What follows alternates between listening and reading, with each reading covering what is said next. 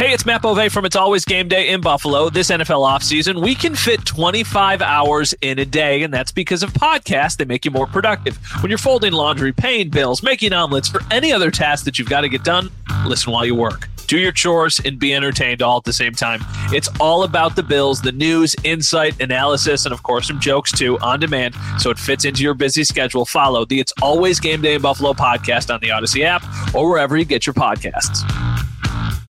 It's the most anticipated WNBA season in history. And you know what that means. Court is back in session. Welcome to Queens of the Court, an Audacy original podcast. I'm your girl, Sheryl Swoopes. And I'm Jordan Robinson. All WNBA season long, we'll be bringing you interviews with star athletes, analysis on your favorite teams, and lots of hot takes. Order, order in the court. Follow and listen to Queens of the Court on the free Audacy app or wherever you get your podcasts.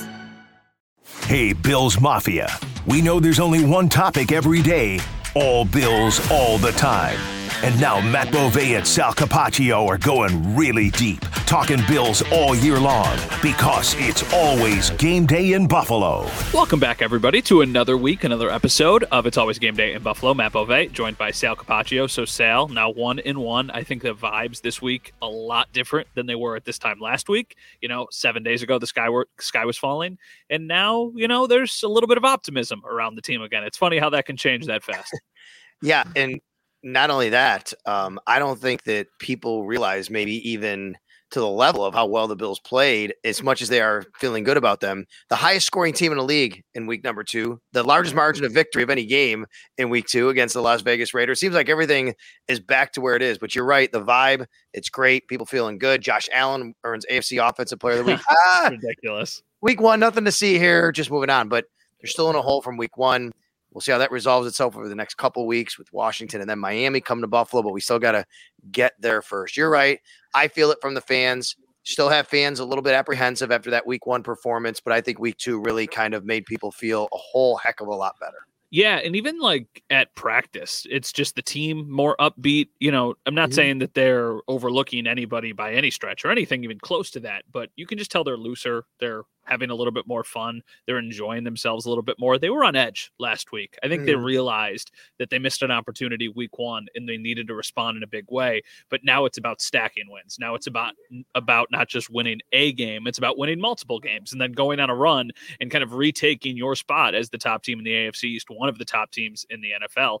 So you know what? This is a tricky task for them, though. Like, I think Washington's a, I don't even want to say a sneaky good team. Like, I could see Washington pushing for a playoff spot in the NFC. 100. This is the best start they've had in a long time. Their defensive line is disruptive. They have playmakers, and there's something about Sam Howell, and I just respect his game that he takes risks, he takes shots, he can make big time throws. He's got arm talent. Like I think when you take all of those things and you piece them together, you've got a team that will not go down easy. And this is going to be a really tough matchup for the Bills. Did you see the throw he made to Terry McLaurin, the one that's been Stupid. going viral from the from the, the back angle? Amazing. Stupid. Great, great throw. That's Josh Allen level stuff. It really is. It's a um, Josh um, Allen a really good arm. Yeah, and and he fitted in a tight window, post pattern there. They have a lot of talent on offense, no doubt about it. Um, if there's one thing about him that I've got from some people in Washington, and I know that you spoke with one of them. We're going to have here in a little while. Sometimes he might tend to hold on to the ball a little bit too long, but that's because yeah. he's trying to make a play. Yeah, and he does make a play oftentimes, right? So yeah. you know that that that's where that comes from. But you're right. I think the poise he's shown. I give Ron Rivera credit. I mean, last year everybody's like, "You're sticking with Sam Howell uh, this offseason. You're sticking with Sam Howell." Yep, they're mm-hmm. sticking with Sam Howell, and he's rewarding them right now.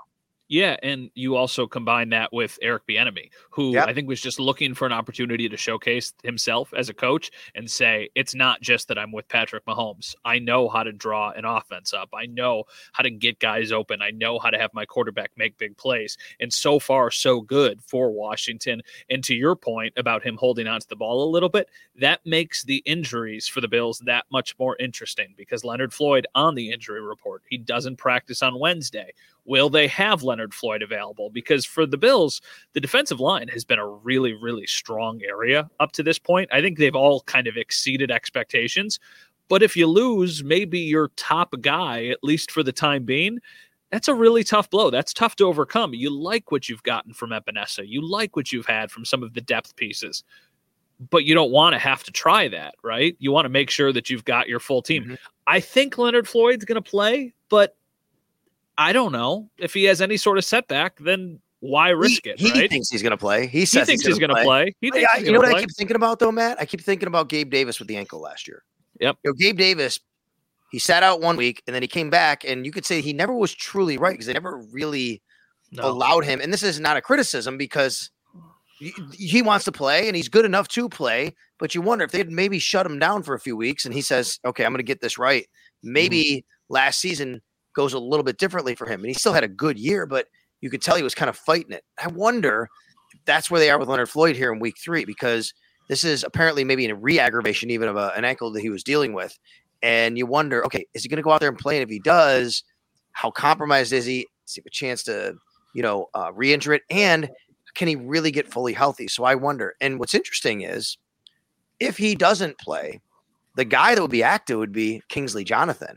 Yeah, Kingsley Jonathan would be the extra defensive end because he's on the roster. Kingsley Jonathan's the guy who last week Spencer Brown credited with giving him the best scout team look he's ever had, pretending to be Maxx Crosby, which is super interesting. So my thought was, well, get Kingsley Jonathan on the field then if he's doing that. Well, unfortunately, it could come at the expense of Leonard Floyd's injury. I don't know. We'll see. They could also elect just to say we're gonna take it easy on Leonard for a week and then let this thing heal up a little bit and have him ready to play the Miami Dolphins. You're right, and that's probably the smart thing to do, but it is a bit concerning because, Yep. like I said, I think Washington's tough. I think you Me need your full team to go out there. You could go into Washington and get a win with, uh, you know, banged up Bills roster, but you don't want to try that. You don't want to tempt your fate and potentially fall to one and two, staring Miami in the face next week. One of the teams that I think has really impressed a lot of people and potentially just be trying to play catch up for the entire season. So it's going to be interesting what they do the optimistic sign of this is that one, he thinks he's going to play, and two,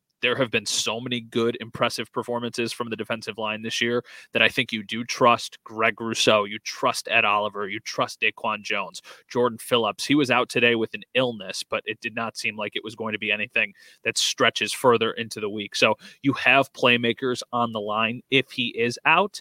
You just, you know, hope that he's not out if you're a Bills fan. Hey everyone, this is Bret Boone. Would you know it? I've got a podcast going strong in our fourth year. Tune in as I sit down with my friends, some of the biggest names in sports, media, entertainment, for a lot of fun and in depth conversations. As you know, baseball's been my life. It's been in the family for a long time, but it's a lot more than that here. It's sort of like taking a ride in a golf cart around a beautiful track. Join me every week for multiple episodes on the Bret Boone podcast, available on the Audacy app or wherever you get your podcasts. Yeah, and if um, Micah, Micah Hyde can't go, I think that would mean Damar Hamlin would be up for the first time Yeah. this year. Now, the good news on Micah is he, as you pointed out on the last podcast, he did podium after the game, which is generally a sign that it's not too concerning. And then he was actually out on the practice field, kind of walking around and doing some things. If it was really bad, you generally wouldn't have that with a hamstring. So I'm a, I'm encouraged, but at the same time, you're talking about a 33 year old safety here Mhm. and 32 year old safety. And, you know, you want to make sure that he's good for the long haul. And if that were the case, then Damar Hamlin would be the guy that would have to go out there. And look, this is a Washington team with Brian Robinson and Antonio Gibson in the backfield, but Mhm. Terry McLaurin, uh, Jahan Dotson, Yeah. and I mean Curtis Samuel. These guys, they they they have a good group of pass catchers. And Logan Thomas, who who's in concussion protocol though, you you know the Logan Thomas, we all love him from in Buffalo, you know, and uh, the story, his personal story, and things like that. And he's done a really good job. But that would be a big blow for them if they don't have me. He took a big shot last week from Kareem Yeah. Jackson of the uh, Denver Broncos, who wasn't suspended, maybe should have been. Second time in two weeks he's had a shot like that. Um, but that's something that they're dealing with. But with him, that would even change the dynamic even more with the pass catchers they have. I, I think I'm willing to say this is the best group of skill position players they've played this season. Is that a stretch, right? I mean, you think about the Jets, and you had Breece Hall coming off of an injury, and Garrett Wilson is, you know, one. He's really good. But after that, I don't think you were overly concerned about Allen Lazard, about Randall Cobb, or about Right. Dalvin Cook. Then you go to last week, Davante Adams once again, awesome. But after that, Hunter Renfrow had one catch in the fourth quarter. Jakobi Meyers missed the game because of a concussion. Josh Jacobs, I know he was the rushing champ, but the week before he averaged two and a half yards a carry, and then you held him to negative yards in the entire game.